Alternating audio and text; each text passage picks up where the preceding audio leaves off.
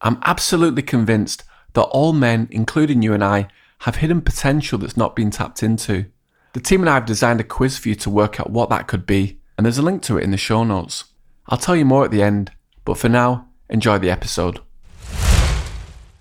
But I think it's interesting to look at yourself and say, why do I need to go out and get shit-faced on a Friday night? Is it because I'm not happy? Is it because I don't have the confidence to meet someone otherwise? And I think there's a lot to be learnt from that. Welcome to Stories of Men, Beneath the Surface. I'm Alex Melia. Join me as we discover what it means to be a man in the modern era.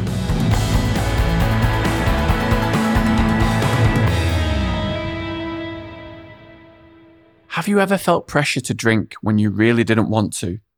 Today's episode features professional ultracyclist Jack Thompson, who, it turns out, sometimes feels that pressure too. Australian Jack Thompson set the world record for the most kilometres ridden in a week.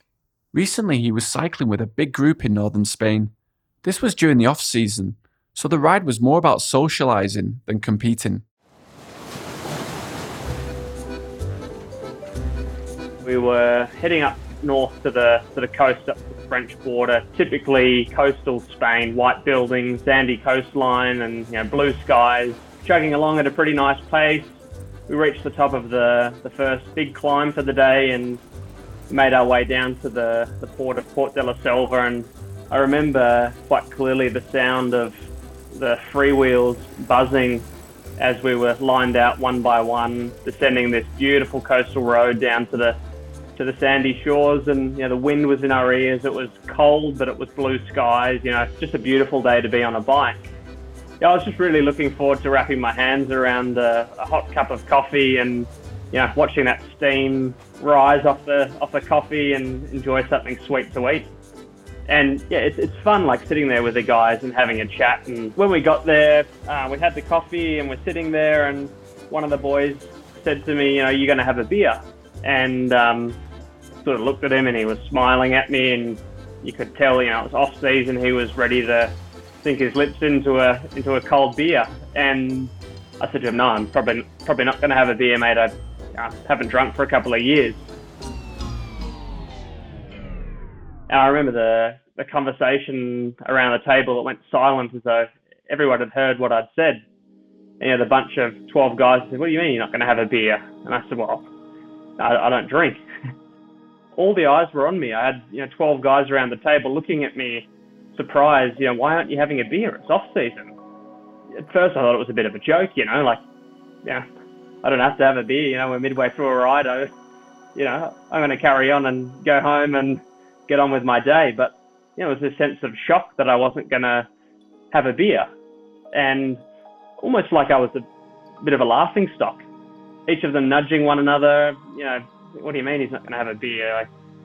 Some quiet laugh, quite intimidating. You got guys looking at you and they're all there together, and it did make me feel quite uncomfortable. The look of "You're not one of us, you're different, you're weak, you're not one of the boys." I felt as though, I actually wanted to go and ride home by myself. I didn't want to be part of that group anymore on that particular day. I guess I felt like a black sheep.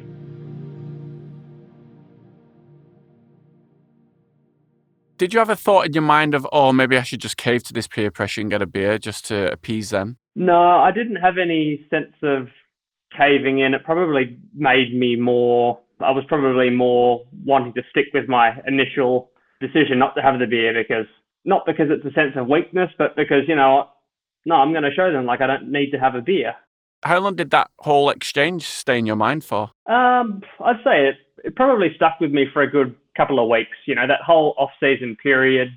Let's just say six to 8 weeks, it sort of stayed with me because, every 5 or 6 days, we get together and go for another ride, and I almost became nervous on accepting to go for these rides because, sure, I was up for going for the ride, but I wasn't up for sinking a whole heap of piss in and around the ride.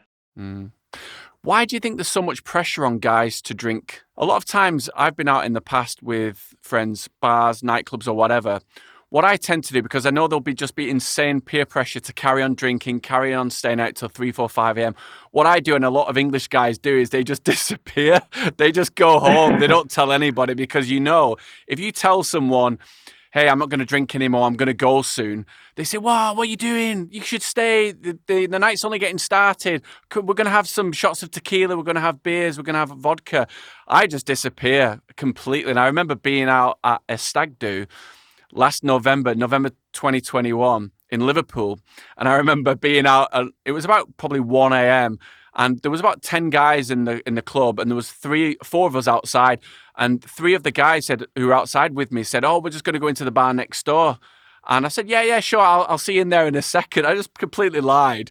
And what I did, it was about, we'd been out all day, so it must have been like a 12-hour thing. I was so tired by the end of it. I'd had a lot of beers. I'd say a lot, 5 or 6 beers. I was tipsy. I wasn't drunk.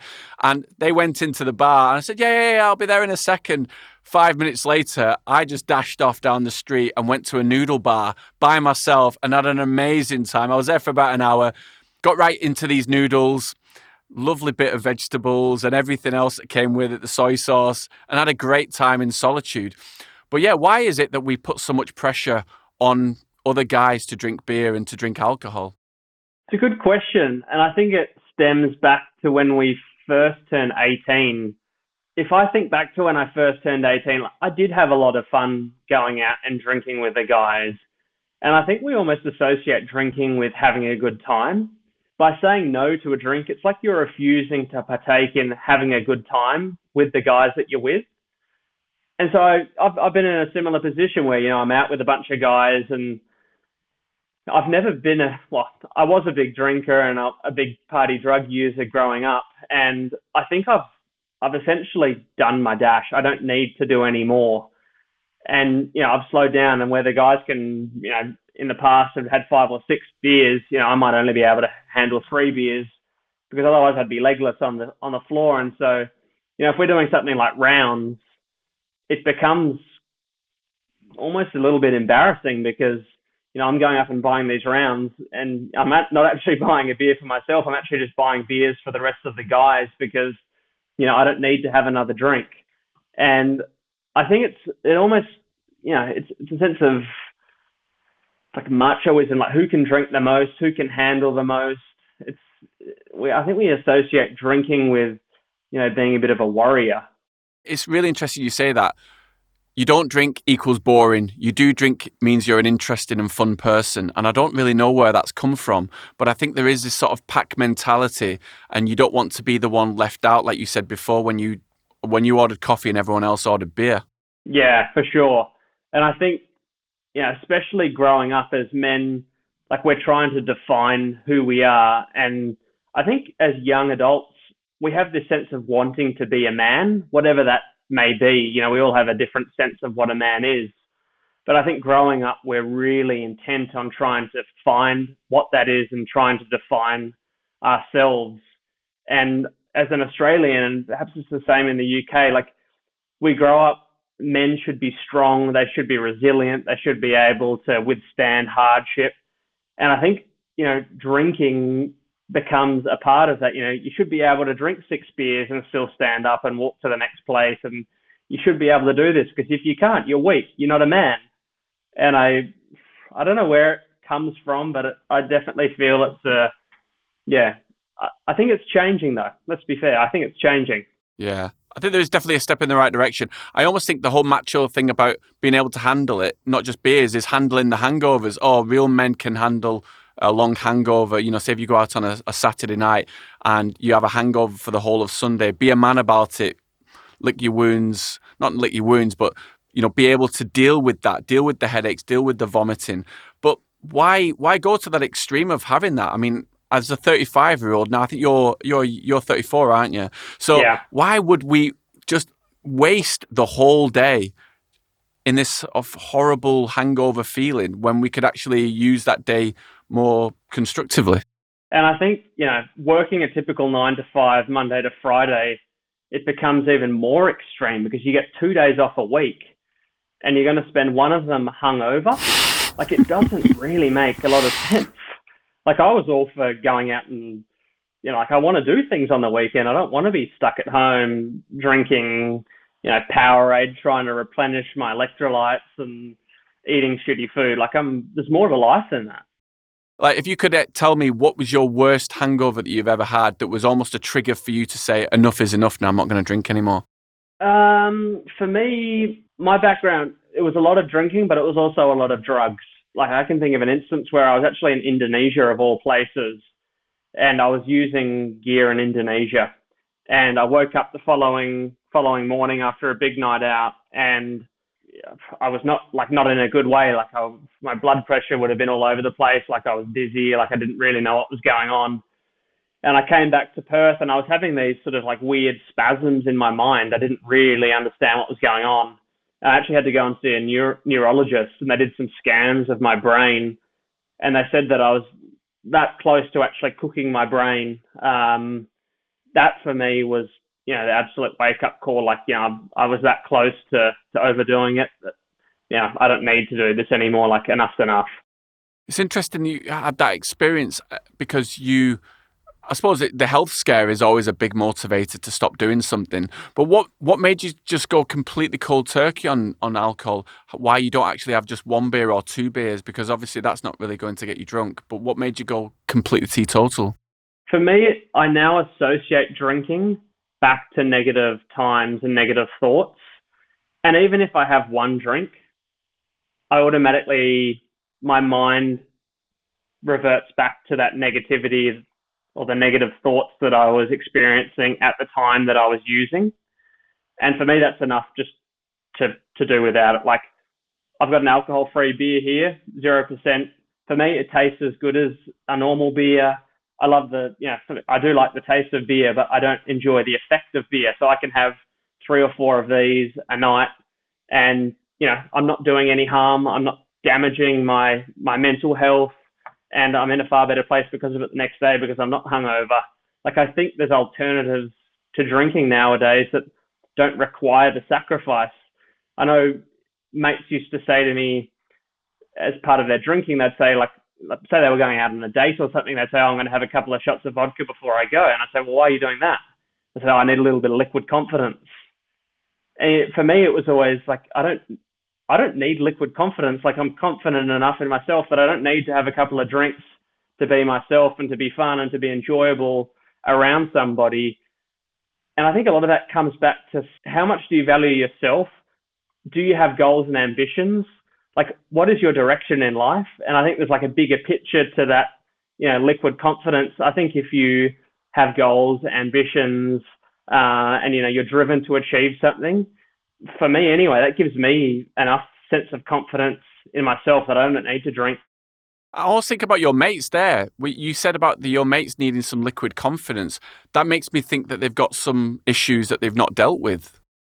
I just think when it comes to, in that particular instance, talking with the opposite sex is something that they're nervous in doing. Like, they don't have, like, conversation doesn't come easy to them. But by having a couple of drinks, suddenly they're a little bit more loose, they're a little bit more free-flowing, and they feel like it's easier to talk and interact. To be fair, I think that's something that perhaps a lot of guys deal with in, you know, not even just, you know, late teens, early 20s. I think there's guys in their 30s and 40s that probably have a hard time talking with or socializing in general. But I don't think it needs to be alcohol that substitutes, you know, that need for confidence. Absolutely. And it's all about perspective as well, because for me, if I had 2 beers and I went on a date or did something that I was nervous about, I'm not actually fully present. I'm not actually fully there in that moment because your presence is altered a little bit by the alcohol. So it's almost like I'd prefer not to have that so I can be completely there with that person at that time. And if I've got any nerves, then deal with it, because I feel like nerves are a natural thing. Why are we trying to avoid those things? Yeah, I think it becomes like a masking agent for something else that needs to be dealt with.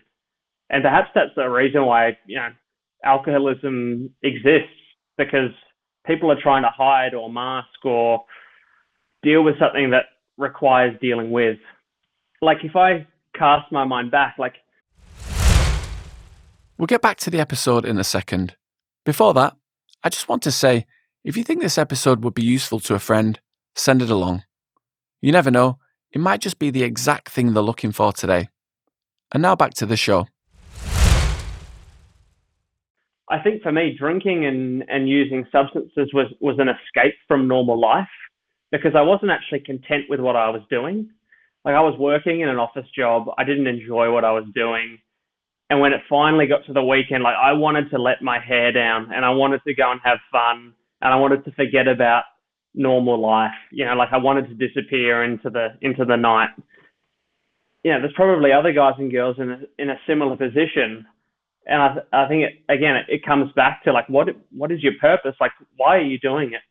Is it because you're trying to mask something? Is it because you're trying to fulfill something that doesn't exist elsewhere in life?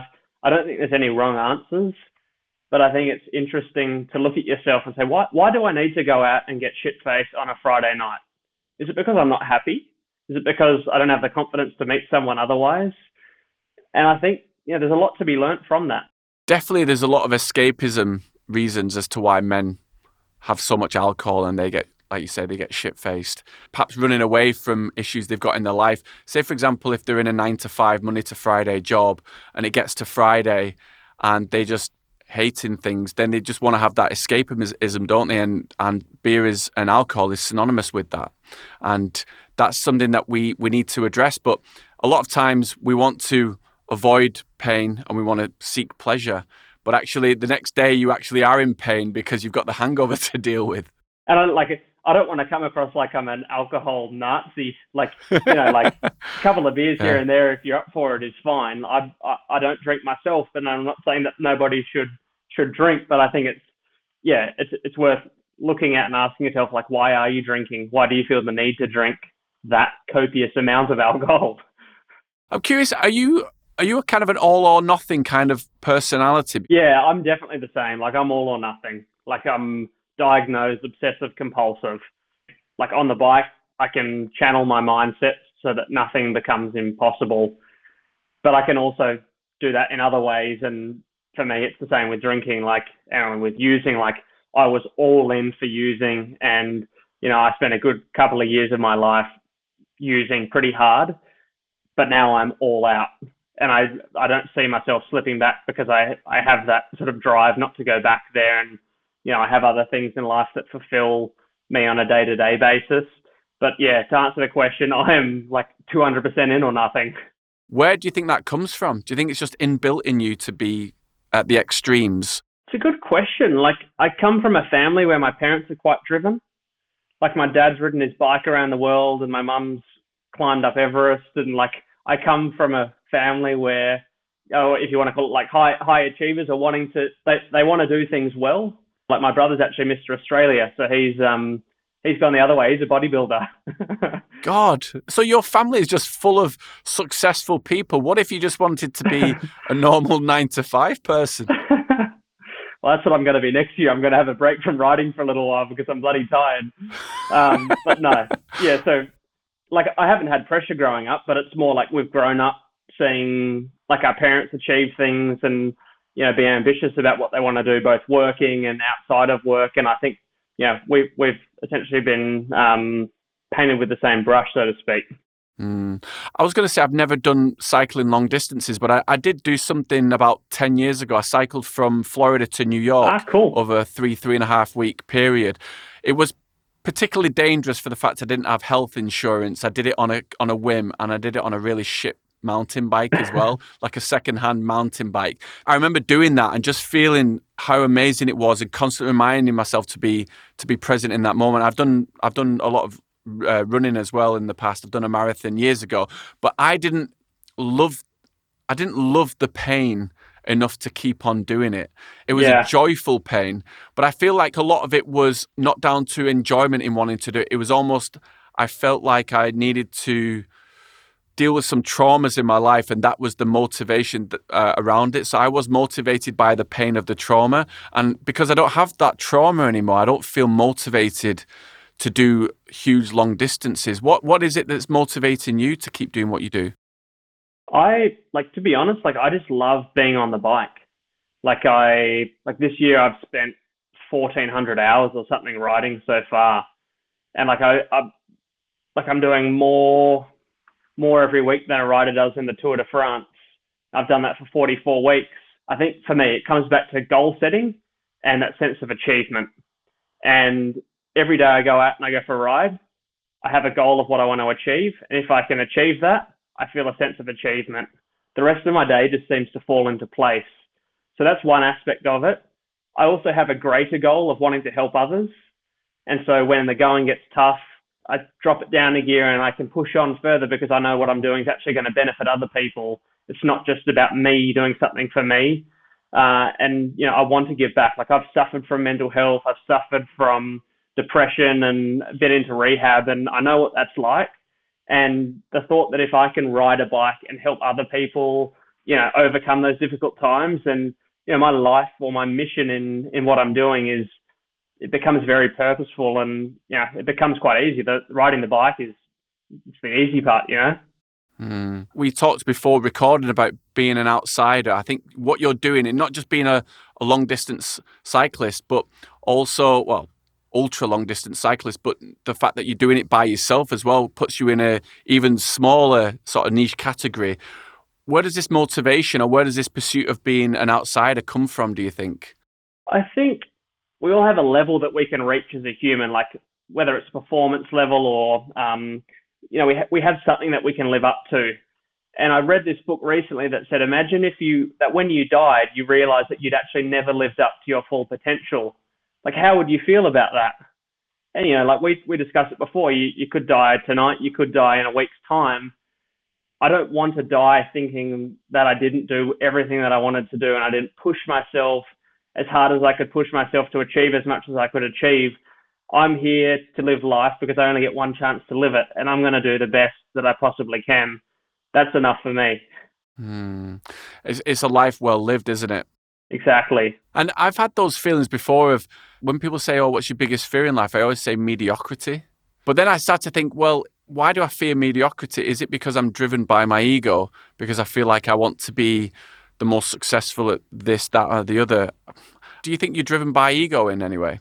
I don't think it's driven by ego. I think I'm driven by wanting to be the best possible me that I can. And yeah, I'm like you. I don't want to be mediocre. I don't want to be normal. Like, for me, like living a normal life, like living by societal norms, is fucking boring. Like, yeah, there's enough people doing that. Like, I want to push the limit of what the human body is capable of, and I want to pursue that. It's a sense of freedom. It's a sense of exploration. It's a sense of, you know, it's all these sort of goals, and like, it's an exciting life to live.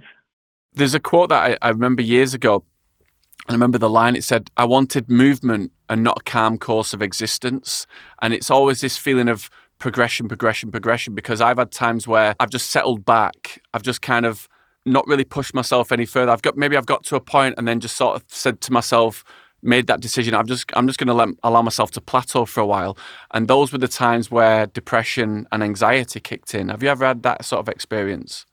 Yeah, I think so. Like, as a cyclist, we're like under contracts with different brands or teams, and often you'll sign a 1-year contract, in which case you're always eager to please because you know what's, you know, next year you're going to have to negotiate that contract again. Sometimes you sign a 2-year contract, and what I find in the past, I've slipped into the mindset of, oh, I don't need to try as hard in delivering this year because next year I still have another year in my contract. And I've found that at the end of my 2nd year, a sponsor might say, you know, we don't want to renew your contract because you actually didn't perform in that 1st year. And that happened to me once a couple of years ago. And since then, I've learned, like, you can never settle for doing the bare minimum. Like, you have to be proactive. You have to, you know, you're not getting paid to be average. Like, push yourself, do as well as you can. And there's a sense of reward in oneself in doing that.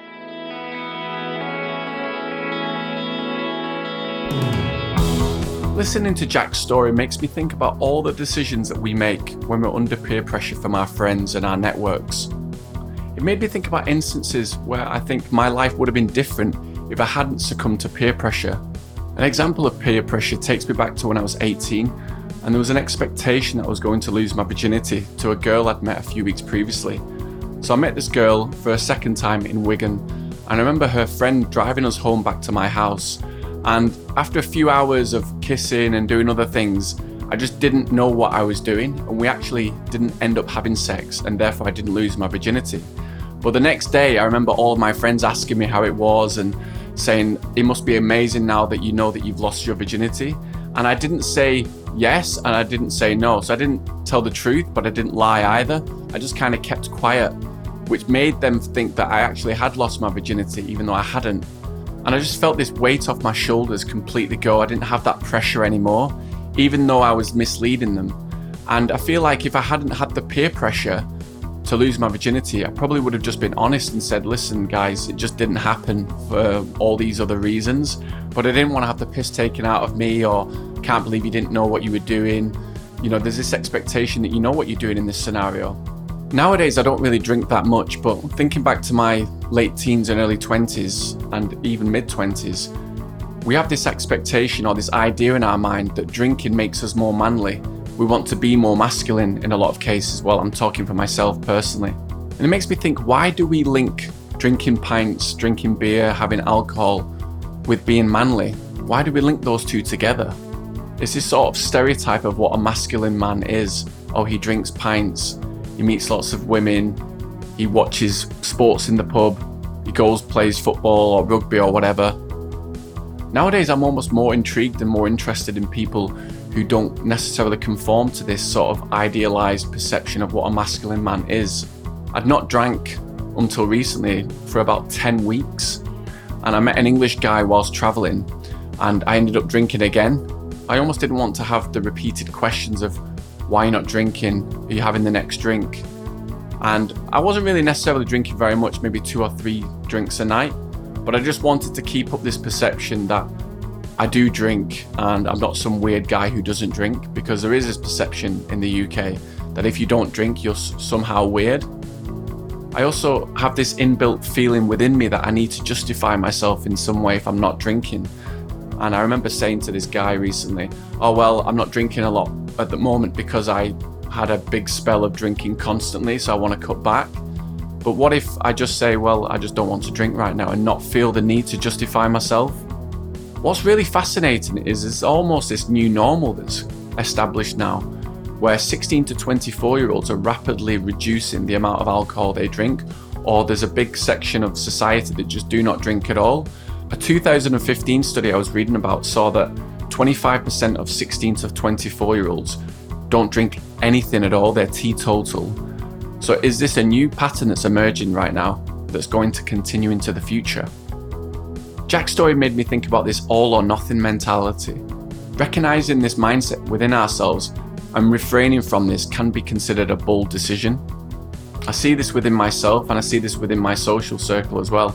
It's sort of this, okay, I'm going to go out on Friday or Saturday night, and I'm going to drink 8 to 10 pints and vodkas and whatever, or I'm not going to drink anything at all.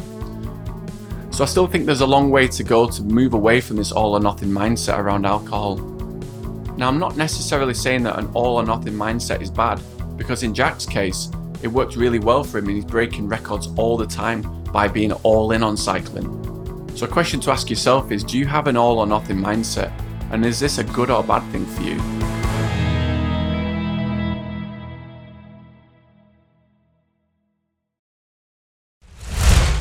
Before you go, let me tell you about our Man Test.